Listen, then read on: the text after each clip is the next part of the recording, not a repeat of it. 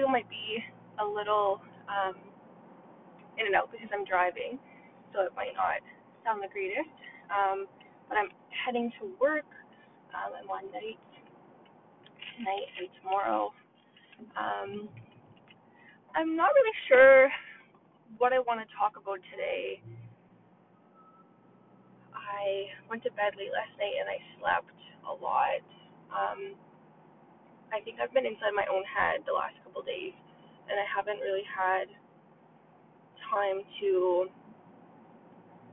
put my thoughts out there, like my own personal thoughts of things that are happening with me, and um, just kind of like like a sounding board. Something that I think I'm needing more of is to meet with my counselor. I see them every five weeks or so, and for someone like me, I don't think that's ideal anymore. I think I need to see someone like bi-weekly. Um, I was looking into like online counseling, like uh, text and video chat. Um, there's a couple of different websites that I've heard from other podcasts. Um, I've looked at those options, but counseling is so expensive, especially such like a a needed thing for most people. I think that anyone can benefit from a counselor. I think too the weight of the last two days at work kind of added up, and my body is like shutting down a little bit. Like my physical body, um, my throat's a bit sore. I have a headache. I'm not really hungry. I think I'm stressed. I think that I'm a little bit run down just in the last couple of days like I said, I, I feel like I'm inside my own head. And I think a lot of people can relate to that, that they feel inside their own head. I mean, my partner Christy showed me a video um, talking about how we wake up and go on our phones pretty much instantly, and instantly we have these platforms that are just in your face, just scrolling, scrolling, scrolling, and there's so many different topics take in and digest, and it's really hard for our brains to, to comprehend that information. And I feel like a lot of us are inside our own heads a lot because we consume things that are mindless, like TikTok or Instagram, um, and we, there's no real thought behind it. It's just scrolling and looking at images, and that's a whole nother topic, uh, social media, and you know how deceiving social media can be. Um, so being inside our own heads is something that I don't think should be surprising. I mean, balance is key, but when we're inside our own heads, just relating back to yesterday's topic, we're there because we're comfortable, because of what we're used to. So that's why counseling and talking with friends about our problems can be so difficult to get out there. You know, when someone asks you how you're feeling, your immediate response is, Good, how are you? Um, I've started to say, you know, kind of how I'm really feeling, but not enough to make people worried, because that's not my intention. My intention is to be honest first and foremost with the people around me, um, but with myself too, because constantly saying you're good when you're not, it's lying to yourself, and you're thinking that okay, if this is what I'm feeling when I'm feeling good, what is it actually going to feel like when I feel great or better? There's no baseline. Um, so when people ask me how I'm doing, whether it's just at work or in passing or you know, when I see someone on the mat, I say, I'm doing okay. Or, oh, you know, like things are a bit hard right now. Or, today's a good day. Just kind of emphasizing that we can have good and bad days and not necessarily bunching them together, but definitely taking the time to recognize that they are separate days. Um, because we don't often look back unless we journal which is something I've never done. I've never journaled. Um, it's beneficial for a lot of people. Um, but if we journal, we can track good and bad days. And there's definitely journals out there that are geared just towards mental health and mindfulness or gratitude or checking in with ourselves, just giving the day a rating like 6 out of 10, 10 out of 10. Um, but unless we do that, all of our days kind of mash together. And we look back and we think, okay, how am I feeling in the present moment? Is that going to reflect on how the rest of the week was? Because usually, if someone asks us how our week was, we don't necessarily remember all the little moments that we were feeling great or good or even horrible.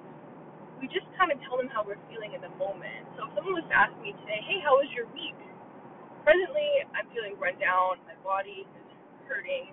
Um, I'm feeling like I'm kind of getting sick. I would say, oh, you know, it was it was okay, um, nothing really major. But in fact, the last couple of days I've been struggling. So that's going to reflect on if I had a really great day on Wednesday.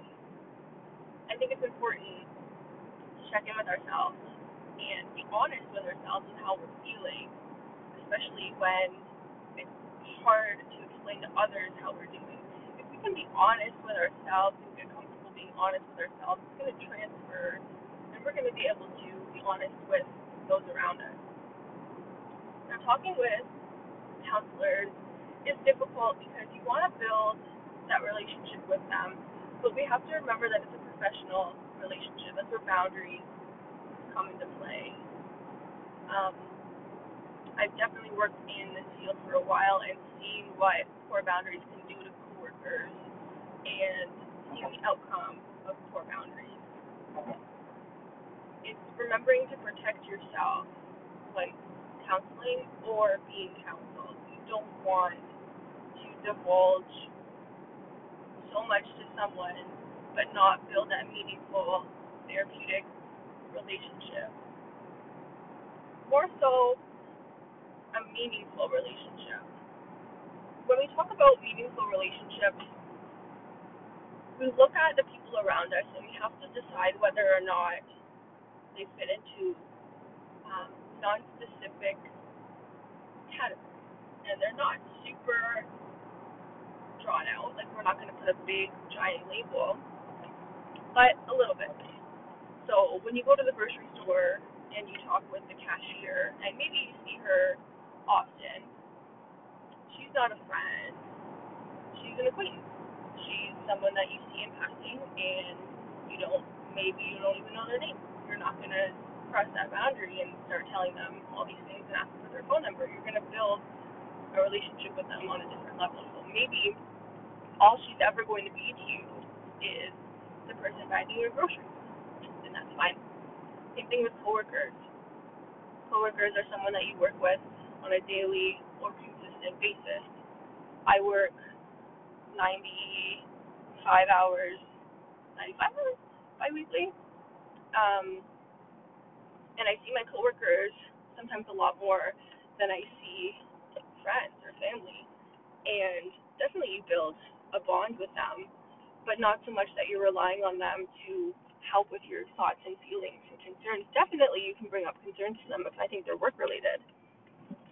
But if you feel like you can build a connection with them outside of work, definitely give that a try.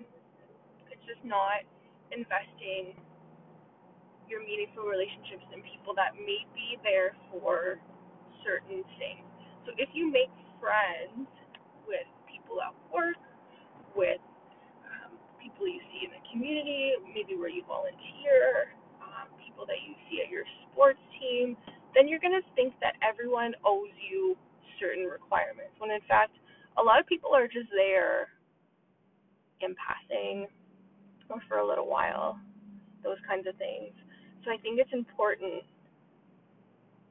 to invest in a counselor or a mental health professional that you can build a therapeutic relationship with and knowing where they stand in your life because they're there to provide you with a service and build a relationship with you so that you can move forward with your mental health and with your um, day-to-day activities if you're struggling. Confide in them and tell them what you're needing, what you're wanting, what you're looking for, Maybe you don't know. Maybe they're there just to help you problem solve with what you're looking for.